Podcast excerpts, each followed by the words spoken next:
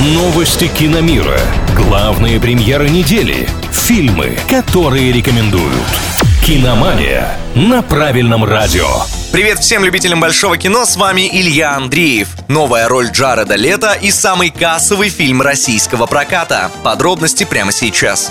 В Голливуде снимут байопик об одном из известнейших модельеров планеты Карле Лагерфельде. Чтобы фильм вышел максимально правдивым, поработать над ним пригласили людей из ближнего круга знаменитости. Например, его консультанта и советника по части пиара Каролин Лебер и личного ассистента и телохранителя Себастьяна Жондо, который недавно написал о своем звездном боссе книгу.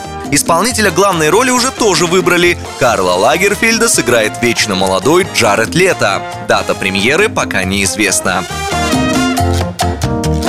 До конца года остается не так много времени, поэтому кинообозреватели начали потихоньку подводить итоги 2022 Первым делом собрали список самых кассовых картин российского проката, отметив, что в нем, скорее всего, уже ничего не изменится. Больше всего в наших кинотеатрах собрал приключенческий экшен Uncharted «На картах не значится». Сборы истории об искателях сокровищ с Томом Холландом и Марком Уолбергом в главных ролях превысили 33 миллиона долларов. Ни одна другая премьера этого года даже близко к такой сумме не подобралась. Самым кассовым на данный момент отечественным проектом стал мультфильм «Финик». Заработав почти 9 миллионов долларов, он обошел по этому показателю голливудские новинки «Смерть на Ниле» и «Кингсмен. Начало».